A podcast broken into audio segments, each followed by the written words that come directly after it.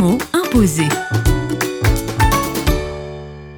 Avec Alain Nussbaumer, directeur du Rimlishof, le mot imposé du jour est « nuit ». J'aime beaucoup travailler la nuit. C'est là où je suis inspiré. C'est là où on m'embête le moins. C'est là où je peux faire plein de choses et puis rêver. Et je parlais du Mont Ararat tout à l'heure. Il m'arrive souvent de monter sur ce mont la nuit, en fait, et il y a un ciel étoilé. C'est magnifique de juste pouvoir s'asseoir et puis de regarder toutes ces étoiles avec beaucoup de symboles de toutes les personnes qu'on peut accueillir, symboles de tout ce qui peut se passer, les étoiles filantes aussi, des gens qu'on rencontre et puis qu'on n'entend plus jamais parler. Ce côté nuit, ce côté silence, ce côté temps où les choses peuvent émerger. Pour moi, je suis très créatif après minuit. Tous les grands projets, tout ce que j'ai pu entreprendre, toutes les innovations dont on a parlé, sont toutes nées après minuit en fait. Et pour moi, c'est un moment très important dans la création et dans l'innovation et dans le temps où on est face à soi-même et aussi à l'écoute de celui qui nous inspire.